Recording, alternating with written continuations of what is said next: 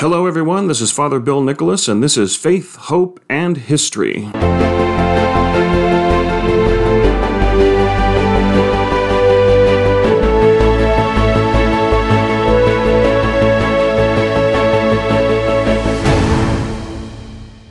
Greetings and welcome, folks. It is Friday, April 9th, 2021, Easter Friday, Friday of the octave of Easter, after a very involved and very busy Easter Sunday and Easter weekend for many churches throughout the world.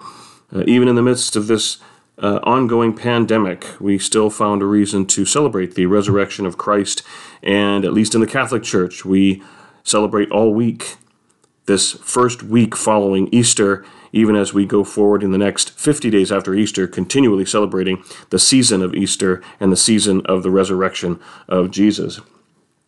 It was on this day in 1865, April 9th, that General Lee surrendered to General Grant, ending the Civil War, a milestone moment in the history of this country. In 1867, the United States Senate approved the purchase of Alaska as a territory that would eventually become our 49th state. In 1932, the public got its first view of the Tomb of the Unknown Soldier at Arlington National Cemetery just across the river from Washington, D.C.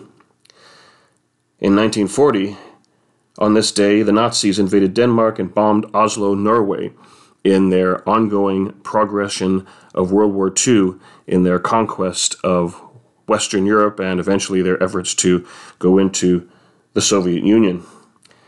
And in 1959, the Mercury astronauts were first formally introduced to the public. But today I want to talk to you about something that is becoming more and more prevalent in our current media reports, and that is a subject of, of concern for many people, and that is what has become to be known euphemistically as the cancel culture. This tendency of wanting to cancel out things that various groups find offensive or somehow are reflective of an understanding of history or basically many consider to be assaults on some of the more basic aspects of our culture, and in some cases targets some of the most beloved people or institutions over sometimes minutia, sometimes major issues, but sometimes minutia. For example, uh, the very idea that Dr. Seuss, which is under assault nowadays, is a subject of racism and racial bias, especially in some cases in which that's the last thing or the furthest thing from anyone's mind we have factions that remind us of it or have decided it does, and therefore they must be canceled and done away with.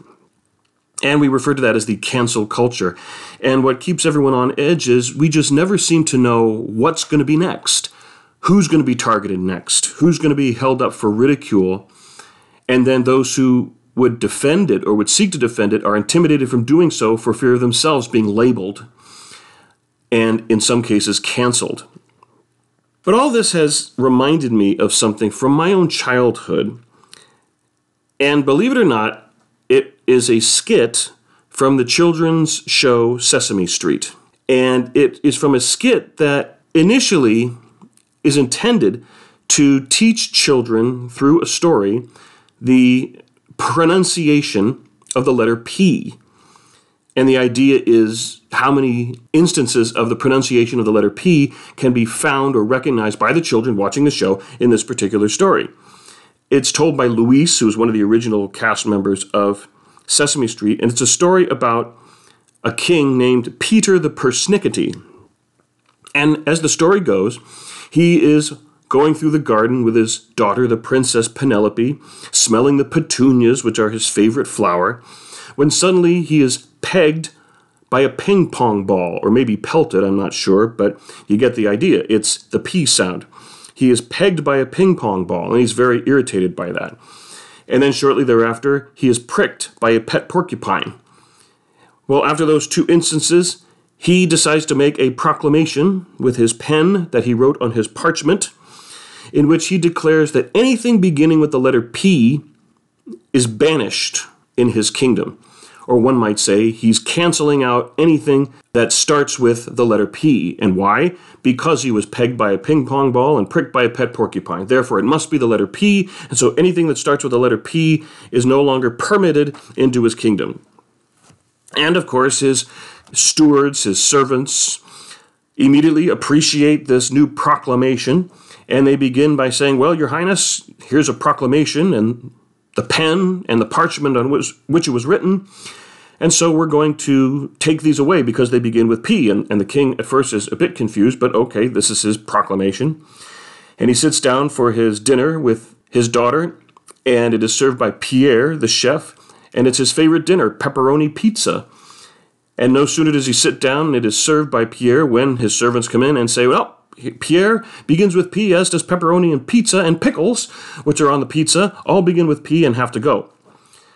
And so he's a bit perplexed, and the Princess Penelope comes to comfort him, whereupon his servants come forward again and say, Oh, well, Princess and Penelope also begin with P, and the princess is pulled away, crying for her father as she's being taken away, and the king is completely flabbergasted by this, and he says, Well, poor me, I'm all alone in my palace.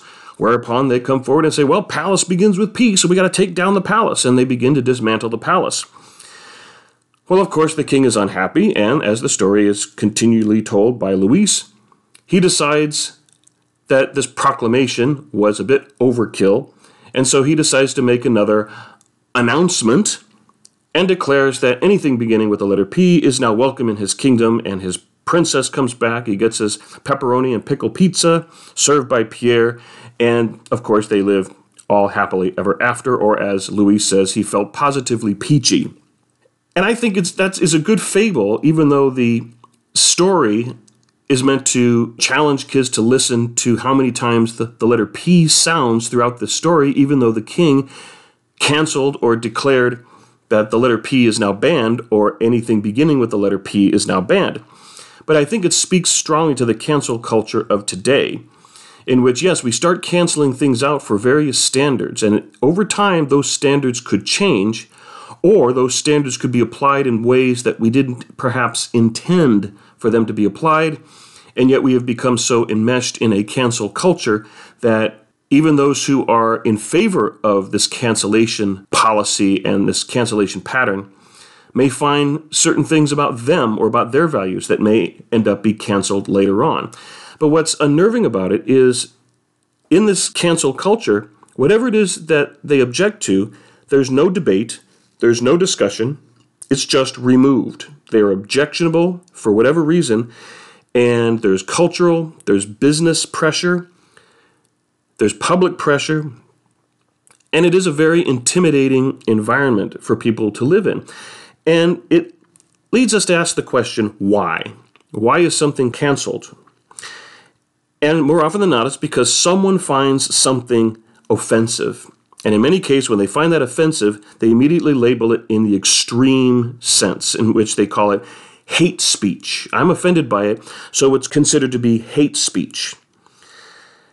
And it seems to be that that's the big standard here, where, where the worst possible offense that can be committed, short of an out and out crime, although some people would want to bring these to a level of criminal activity, is that somehow being offended or causing someone else offense is the worst thing that one can do. And in many ways, we're worried about giving offense. I even had someone that I once knew, a Catholic family, and they sent out their Christmas cards. And of course, all the Christmas cards didn't say Merry Christmas according to the faith that they professed as Catholics. It just said simply Happy Holidays. And that was at a time in which some many would say Christmas was under assault, that they wanted to downplay Christmas and focus on happy holidays instead of saying Merry Christmas. And so, in talking to this friend, I was giving them a hard time and I said, you know, what's this happy holidays? What's wrong with Merry Christmas? And they said, well, I didn't want to offend my non Catholic friends. Whereupon immediately I thought, okay, so you offend your Catholic ones. But we're so worried about people taking offense to pretty much anything that that becomes the main focal point in our society. The main thing to be avoided is giving anyone offense. We're walking on eggshells around everyone because we're so afraid that we might even accidentally give offense to someone, whereupon all these judgments are going to be made about our outlook, our values, our character, and so on. And it's done very, very quickly and very much in a knee jerk fashion with no discussion, no debate. It's just, I'm offended.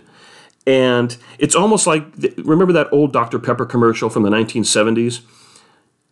We could easily change that to you. I'm offended, he's offended, she's offended, we're offended. Wouldn't you like to be offended too? It seems to be the big focal point nowadays is we're walking on eggshells because we don't want to give offense in anything. And we're very concerned about that because it's not only giving offense, even if it's accidental, but we're worried about what it reflects about us or how people will judge our character or treat us simply because something, even innocently, caused offense. Because we're living at a time in which there are those who are the loudest in our society. We have people who it would seem to be that they're only happy when they're miserable. They are offended by pretty much everything. And to them, there's no such thing as an unexpressed thought. You will always hear about it when they are offended. They will always tell you, they will always bring it up. And for some, that's empowering of them. It's, it's a very empowering thing for them. That I tell you I'm offended, and suddenly you're groveling in apologies. And more often than not, I'm not going to accept that apology because you offended me, therefore you must be this type of a character. And nowadays it tends to be a racist or bigots or a person who engages in hate speech. But they're only happy when they're miserable. They're offended by pretty much everything, and there's no such thing as an unexpressed thought. They've never had an unexpressed thought. You will always know when they are offended. And the irony of that is they take offense at everything, but they themselves don't care who they offend. You know, in many ways, it's almost like they are the center of a universe in which time stops because I'm offended. But I'm not going to stop if what I do offends you. And part of the reason for this, I believe, is we've been so conditioned and the attitudes toward you know, hearing something that we may find objectionable or uncomfortable, part of what aggravates the situation is the presumption that the offense was intended. That not only was I offended by you, but you intended to offend me. And I've often seen where someone says, Oh, I'm sorry, I didn't mean to offend you. And that just aggravates the person even more. Yes, you did. Sometimes I've seen them pounding on tables or countertops or podiums as they say this that you know just simply apologizing and saying i didn't intend to they will not accept even that you intended it and that aggravates the feeling of offense when sometimes offense is the farthest thing from what was intended a person makes a comment that they don't find offensive, did not think it was offensive, but suddenly someone steps up and I was very offended, or what you said was very inappropriate. Well, I, I, I, I didn't know that. Well, you should have known.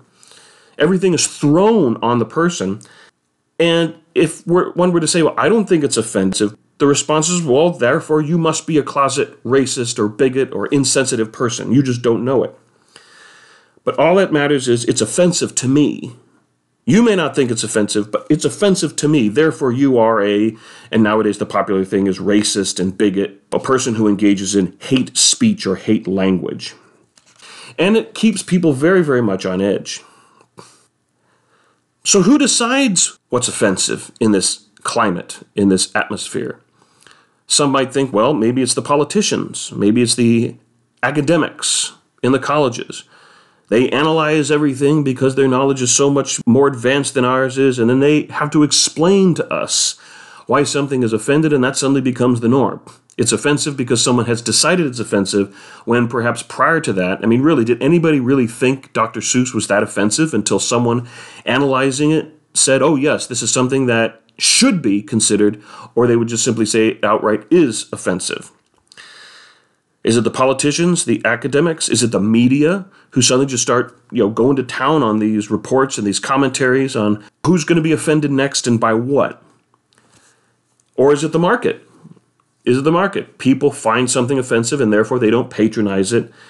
And perhaps rightly so, perhaps wrongly so, but they are uncomfortable with something or out and out find it offensive or inappropriate, and therefore they either boycott or just simply don't patronize business that engages in activity or group that engages in activity that would be considered offensive. But is this with regard to anything that offends anyone needs to be canceled? Is it anything that's offensive at all to anyone? I think if we ever get to that point, there won't be anything that one way or another, someone, somewhere finds offensive. It could be anything that's out there. But is it only objectionable if it offends, period, or is it only offending certain people? I mean, what if something offends a Christian? What if it offends a particular Christian denomination?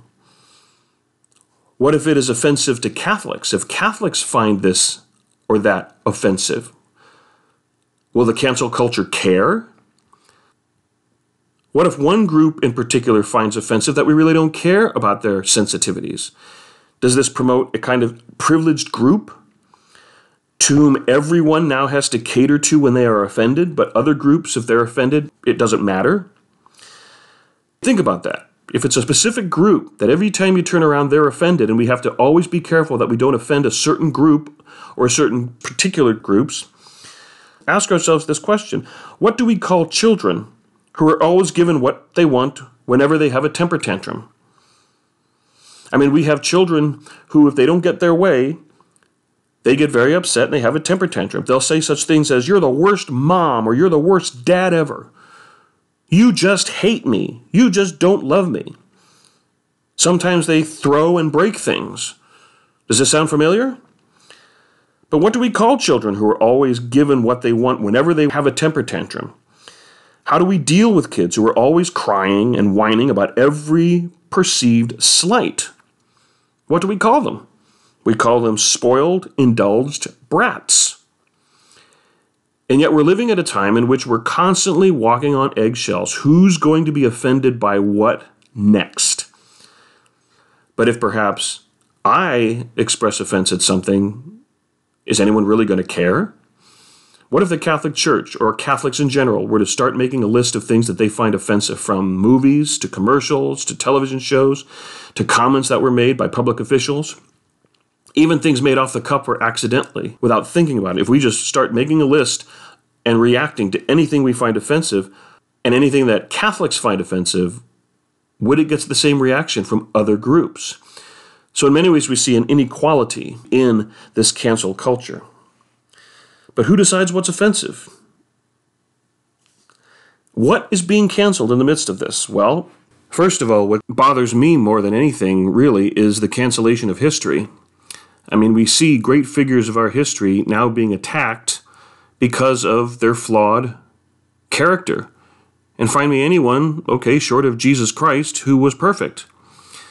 But when we see schools being renamed that were once named for Abraham Lincoln, George Washington, Thomas Jefferson, we see statues of these men along with, say, Ulysses S. Grant other founding fathers, and out here in California, and of course, me being a Catholic priest, it's of great dismay to see the statue of one of our saints, Junipero Serra, the apostle and evangelizer to California, being torn down because of misunderstandings or not clear historical representations of his role during a time of exploration, colonization, and conquest in this part of the world.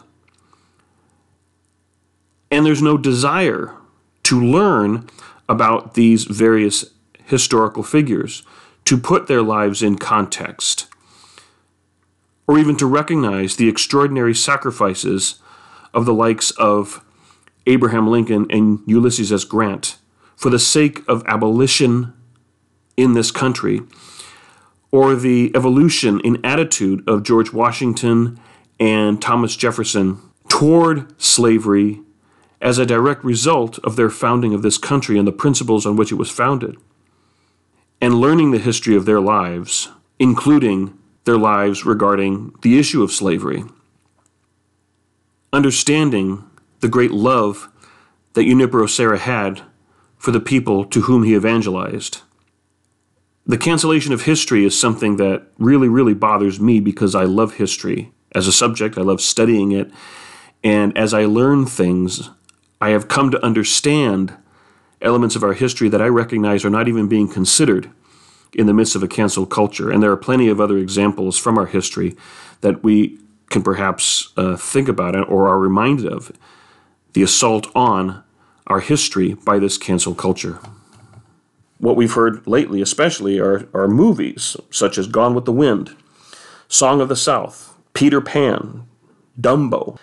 Sometimes old cartoons might have a caricature somewhere in the cartoon where an introduction to the cartoon, or now on on such uh, sites as uh, Disney Plus, there's an introduction to a movie or to uh, an old episode of the Muppets that warns us. Well, there are things that are going to occur in this cartoon that we find offensive today, and then they'll always say this: "It was wrong then, and it is wrong now." Now that seems a reasonable thing to say until you really think about it we are making this judgment that what we declare as wrong today, by today's standards, must have always been wrong and should have always been wrong because we know so much better than anybody in the past. Now, granted, there are some things that, that today are definitely offensive and, and perhaps were even controversial in their own day. But who are we, or who is anyone, to make that judgment, now or ever? It was wrong then, and it is wrong now it's it's kind of expresses a self-important arrogance to make that statement. Somehow we are more enlightened now than anyone has ever been at any other given time in history.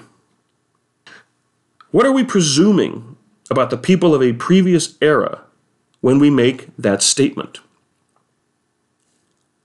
And what are we doing today that will have that very phrase said of us? And we'll have those judgments made of us, say, 100 years from now. Are we doing anything now where 100 years from now they'll say, well, back in 2021, this was the norm, but it was wrong then and it's wrong now? Are we that presumptuous about our own purity of outlook? And especially passing that judgment on people who do not share that so called purity of outlook that we have today that we even look back upon history and will make comments like that. One might say, things have developed that it is uncomfortable for us to see or might be offensive today, but was not offensive then.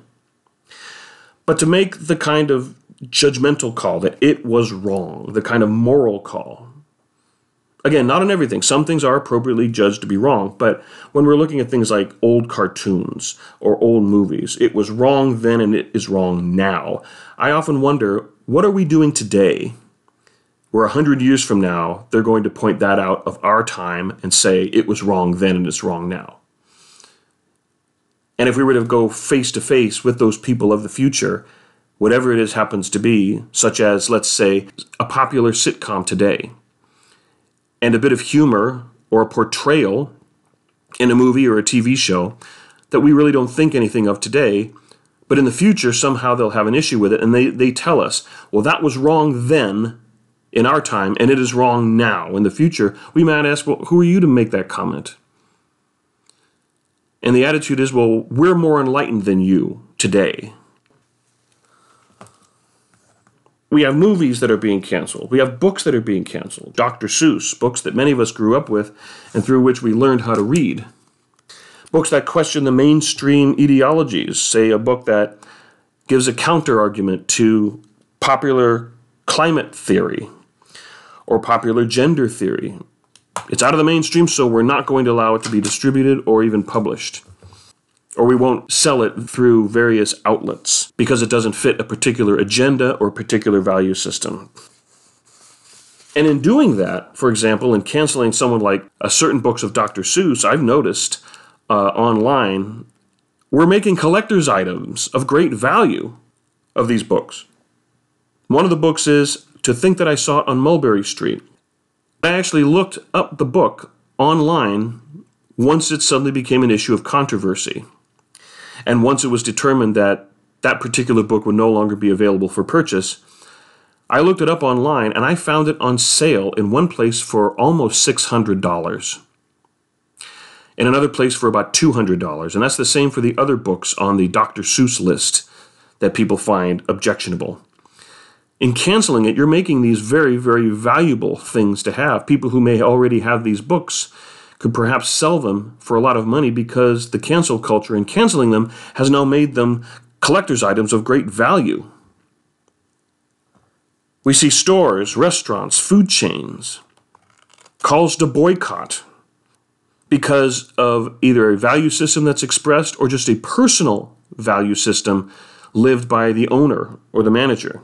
As if even one's own mental ideology has to be in conformity, otherwise there'll be a push to boycott, you know, restaurants and food chains and stores. Chick-fil-A, a popular fast food chain, has been a target. But when you look at something like that, could not the market decide over time rather than abrupt short term cancellation? As a free thinking, intelligent, educated individual, I can't help but think I don't need a government to decide for me that something is bad. I can decide from my own value system and, and sense of decency.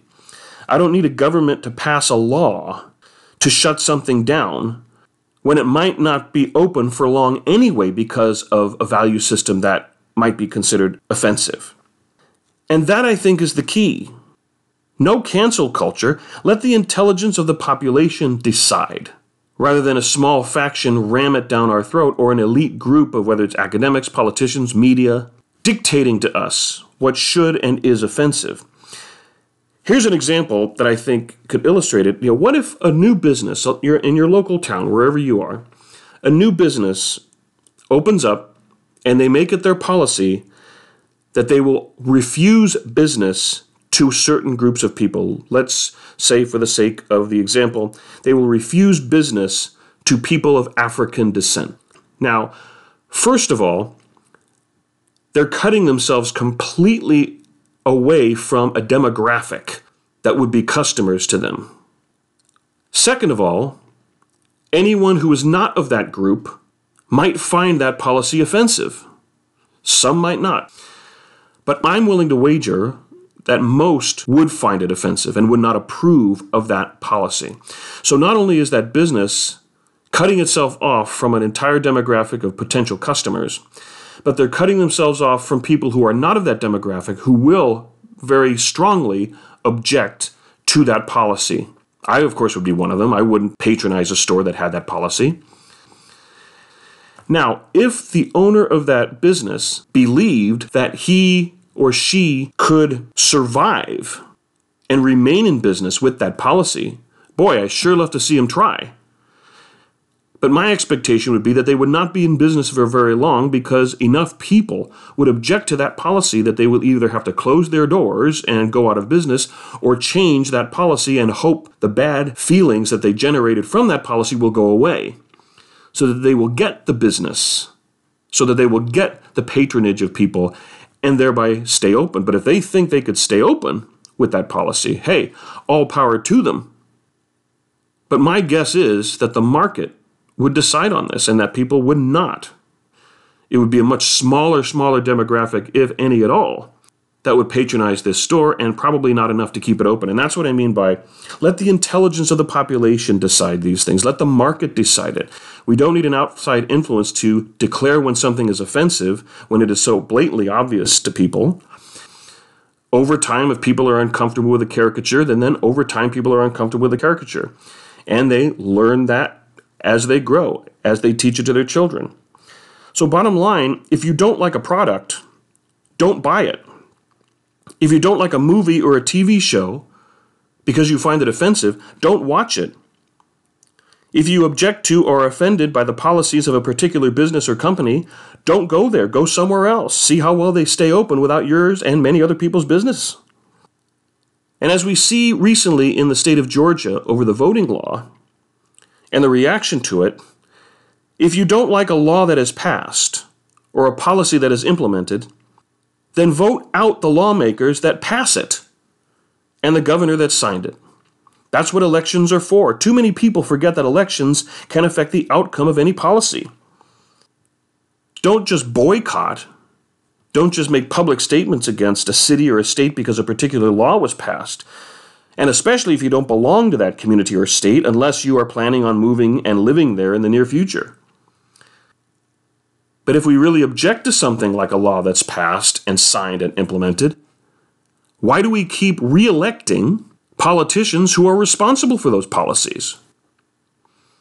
There is a correlation. But we don't have to contribute to their campaigns and we don't have to vote for them. We don't have to patronize a store. We don't have to watch a TV show or movie. We don't have to buy a video. And eventually, it will pan out that something that people find offensive will diminish over time.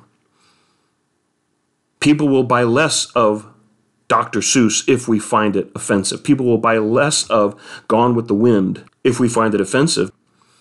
But when we look at just take Gone with the Wind and at least that one book by Dr. Seuss, since it's under attack for whatever is offensive that it expresses, in the case of Gone with the Wind, how it portrays slavery, people raise an objection, they want to cancel it, but the result is more people are buying the video. And apparently, people are willing to buy a canceled Dr. Seuss book at a very, very high price. Because while people are telling us that something is offensive and wants to cancel it, the market is showing us many people don't see it that way. Or at least they can appreciate how something might not be portrayed or produced today that was produced in the late 30s. But that doesn't mean they no longer value something like Gone with the Wind or an old cartoon and there, I, I think rather strongly that the market will determine it. Because even though some people are saying this is offensive and needs to be canceled, others are saying we want to purchase it. So let's take a look at possibilities of how we could apply the cancel culture to other things, just for the sake of, of argument here. For example, what was last year? Last year was the year 2020. And I think the sentiment of everybody was that 2020 was really a bear of a year. It was not a good year. So let's propose that since it was such a bad year for so many, we will just cancel anything having to do with 2020 or anything named 2020, very much like King Peter the Persnickety, anything beginning with the letter P. So anything that makes a reference to 2020, we will cancel. For example, we will cancel the TV news show 2020. Because just invoking 2020 might upset people, might trigger people because of such bad memories during the year 2020. Does that make sense? Or how about we will no longer refer to perfect vision and perfect hearing as 2020 vision, 2020 hearing? Because we say, well, I have 2020 hearing, I have 2020 vision. Someone will get upset because it makes a reference to 2020 and it, it just triggers them and it evokes too many, too many bad memories. So we need to cancel 2020. Instead, we'll say it's perfect vision. We'll no longer say 2020 vision. We'll say perfect vision, or we'll say 100% vision. Or to be trendy, we'll say my vision is 1000%, as if that makes any sense. But we'll cancel anything having to do with 2020. And I hope, while it makes sense, we see kind of the lunacy of it. Yes, 2020 was a rough year, but that doesn't mean we completely do away with anything that makes any reference whatsoever to the number 2020, whether it be a year or to hearing or to the name of a TV show. You know, let's cancel 2020, we'll stick to Dateline NBC and 60 Minutes. It doesn't make any sense. So, what sense does this make when we live in a society in which we're pointing the finger and looking for something new to declare offensive so as to cancel it. And in some cases, either in a very minor, minor way, or a way that wasn't even intended, or we suddenly want to define something by its worst quality or its most questionable quality. Forget the great epic that is the film Gone with the Wind. It portrays slavery in a certain light. Not that we approve slavery, but there's more to the film Gone with the Wind than how it portrays slavery. There's more to the film Song of the South, the Disney film, than how it portrays various people from a particular period in history. And there perhaps lies the fruits of what the cancel culture is about. It wants to cancel, in the end, anything about Western civilization by accentuating the worst parts of the history or the worst thing said about the worst parts of its history. And ultimately, in the end, a lot of what is targeted by cancel culture, some of which are values expressed in Christianity, the value systems we hold with regard to morality, with regard to salvation, with regard to the standards that we're called to live. And an ignorance of history has led to people defining us as a nation, as a Western civilization, as a church, by the worst parts. But not only the worst parts, but the worst things said about the worst parts. You talk about church history, and immediately someone wants to say, well, what about Galileo? As if they know what the Galileo affair was about and what transpired. What about that Inquisition? As if they know what the Inquisition was and what it was about. What about those abuse scandals? And there's no excuse for those but they always will bring up the worst parts of that history. At the same time, the cancel culture loves criticizing about how Christianity, the Catholic Church, canceled heresy. It burned works of the Gnostics in the early church. It suppressed certain writings. It'll criticize how, in the 20th century, the fascists banned and burned books, but then they themselves will turn around and exercise the same cancellation of things today, right here in the United States. But in many ways, it seeks to downplay and vilify Western civilization, and in some cases, the very thing that built Western civilization, and that is the Christian faith. And in particular, the Catholic Church. So, how do we deal with it? What's the solution to it? Well, it's kind of hard to stop a whole social movement as individuals. But as we see, people are buying Gone with the Wind the video, the DVD, the Blu ray, despite the fact that there are those who would seek to cancel it or classify it in some way because of its portrayals.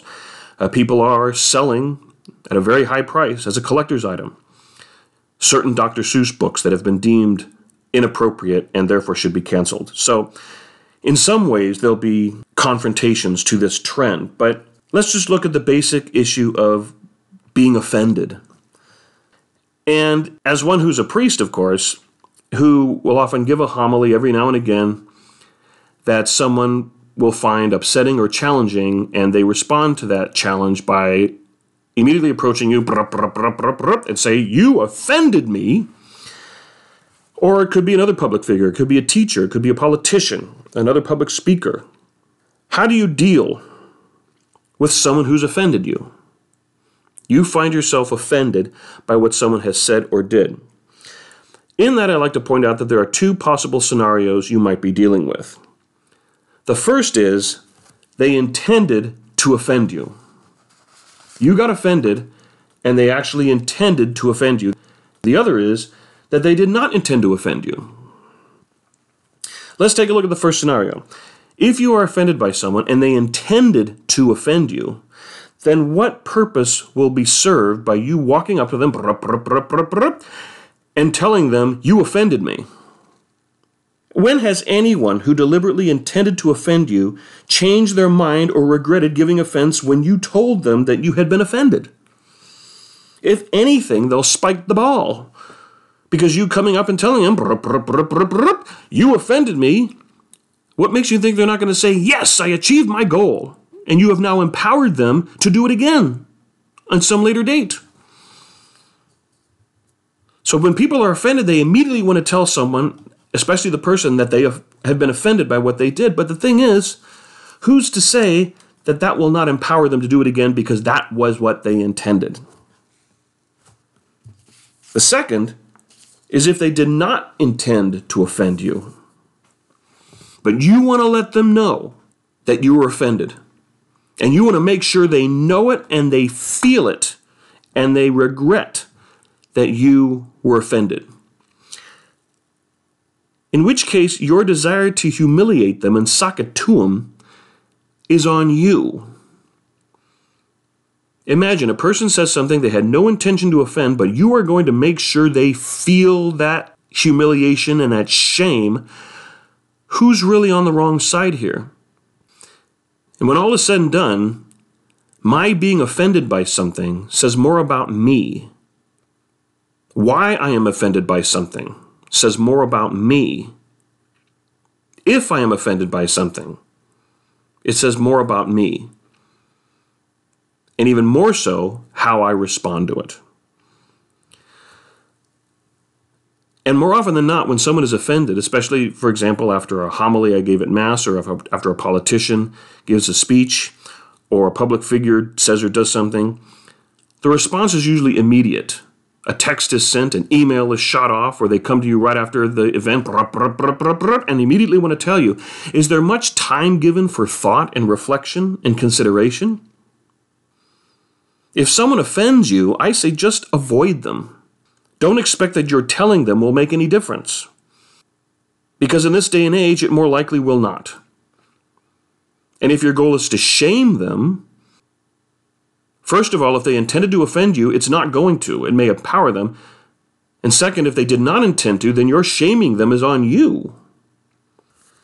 So the best thing is if, if you're offended by someone or something by what they say or do, then the best thing is to just first of all, sleep on it. But second of all, put it in a little perspective. Don't be someone who is only happy when you are miserable. And when it comes to the cancel culture of things of our past and our history, or of a particular individual, allow for growth and development and improvement over time. And with regard to history, all I can say is know the history. Not certain parts of it, not certain fragments of it, not only the bad things people bring up about it or the bad things people say about the worst parts, but know that history, know its context. And remember not only the history, but that you and this era will also be subject to the judgments and values of history and future generations. Like I said, there may be something in the future that they will look back on us today to say it was wrong then and it was wrong now. And who are they at that time to make that judgment of us? And who are we to make that judgment of a previous era? But rather allow for growth and development and improvement over time and over history. We may be perfectly right that something would not be appropriate today and perhaps was not appropriate then, but to make the judgment that things were intended because of a lesser understanding or a lesser quality of culture at the time is, I think, the height of presumption. And we need to remember that those same judgments of history and future generations will be reflected back on us. And even on areas of history that are not justifiable, where we can say it was wrong then and wrong now, still allow for that time for growth. We have now become a society that not only abolished slavery, so we did address it and get rid of it, but we are now a society that can't imagine slavery was ever part of it. That's how far we've come, and we should be glad of that. And God willing, one day we will be there with regard to abortion. That one day there might be people who want to cancel things of our era because they were pro abortion. And one day we will be a society in which we can't imagine that ever having been a part of our history or part of our society. But don't cancel the history simply because some parts of it are offensive. We need to learn from it and allow for growth and development. Also, don't be offended by everything. Life is too short. Again, if all we do is count down the ways in which we are offended, that says more about us than anything else. A basic rule of thumb I like to remind people of is if a person does or says something that can be interpreted two ways and one of those ways offends you, assume he or she meant the other one, unless we have evidence to the contrary. Don't presume the offense was intended, but give someone the benefit of the doubt. Because if they did intend to offend you, then they achieved their goal. And you can't give them that satisfaction. If they didn't intend to offend us or offend you, then we take the high ground by presuming that they didn't intend to offend and we're able to move on. Because being offended is more about the one who is offended than about the one giving offense. Especially those who do nothing but get offended by things. They fixate on what offends them, but ironically, they're not concerned with who they might themselves offend. So these might be some things to consider, and something to consider as we continue to hear the news with regard to the cancel culture and the obsession people have with being offended and giving offense. I hope their life is a little happier than it seems to be when these issues come forth, because if this is all their life is about, then life can't be very happy for them, and they apparently don't want it to be very happy for the rest of us. Let us grow in our awareness, in our values, but let's be less judgmental and more compassionate when it comes to giving offense. Because if all we are ever doing is giving offense or taking offense, then that's what's going to be fostered in the future. But if we keep things in a solid perspective and keep our heads, keep our hearts, and keep our charity, and don't live for being offended, and don't presume offense was intended, then we won't empower those who do intend it, and we will be more compassionate for those who did not intend it. And then, as a society in general, we can continue to move forward with an increase and enhancement of our values as we grow more and more as a society, as families, as local communities, and as individuals. And we won't be the society that is on edge that we see today. So, those are just a few thoughts I have for this Friday after Easter. I thank you for listening. I thank you for joining me. And with any luck, I'll see you again soon.